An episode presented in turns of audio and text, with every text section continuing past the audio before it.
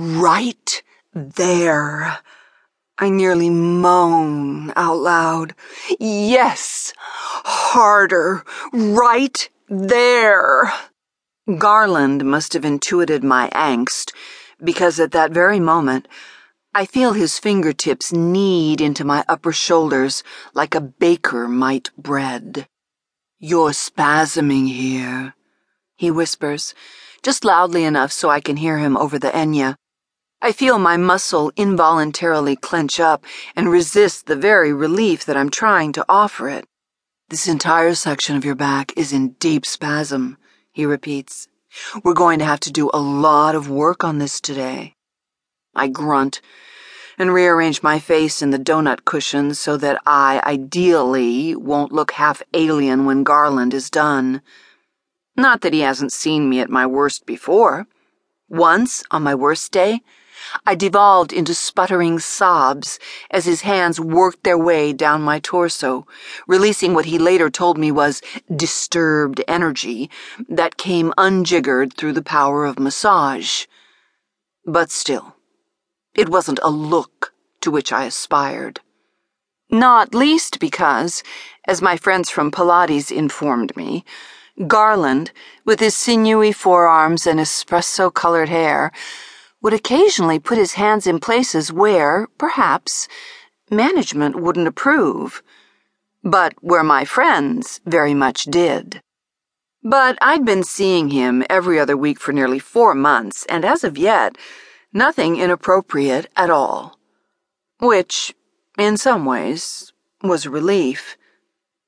Henry and I had met at 27, and for the past seven years there had been no one else nor had I truly wanted there to be.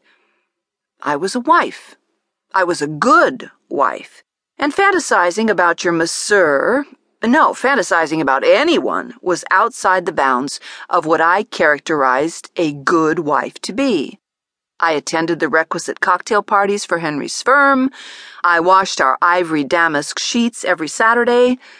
I ironed Katie's gingham dresses so that there wasn't a literal thread out of place. Of course, despite my best and most public efforts, my subconscious occasionally led me down paths that my current consciousness couldn't control. So while Garland worked his delicious finger magic on me, I couldn't help but wonder how it would feel if those fingers wound their way beyond the acceptable parameters of what they teach you in massage school. I heard him slap some eucalyptus oil between his hands, and my nerves along my spine exploded as he ran his palms over them. The truth of the matter was that Mrs. Kwan wasn't entirely wrong. Henry and I were going stale, not because we wanted to, but because, like a bag of cookies that had inadvertently been left open, the air in our marriage was slowly hardening our crusts. When was the last time we had sex? I think, forgetting Garland's hands entirely.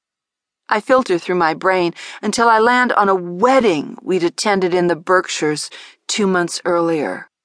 We have to do it, I said to Henry, as we lay on the crisp sheets of the inn and both wished that we were asleep instead.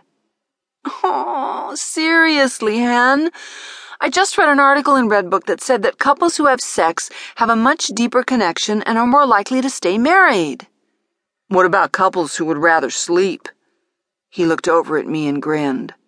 Are they doomed? It didn't say, I said tersely and rolled to my side. I'm kidding. Jill, I'm kidding. I heard the sheets rustle below him as he moved to spoon me, and then from behind, he slowly unbuttoned my shirt.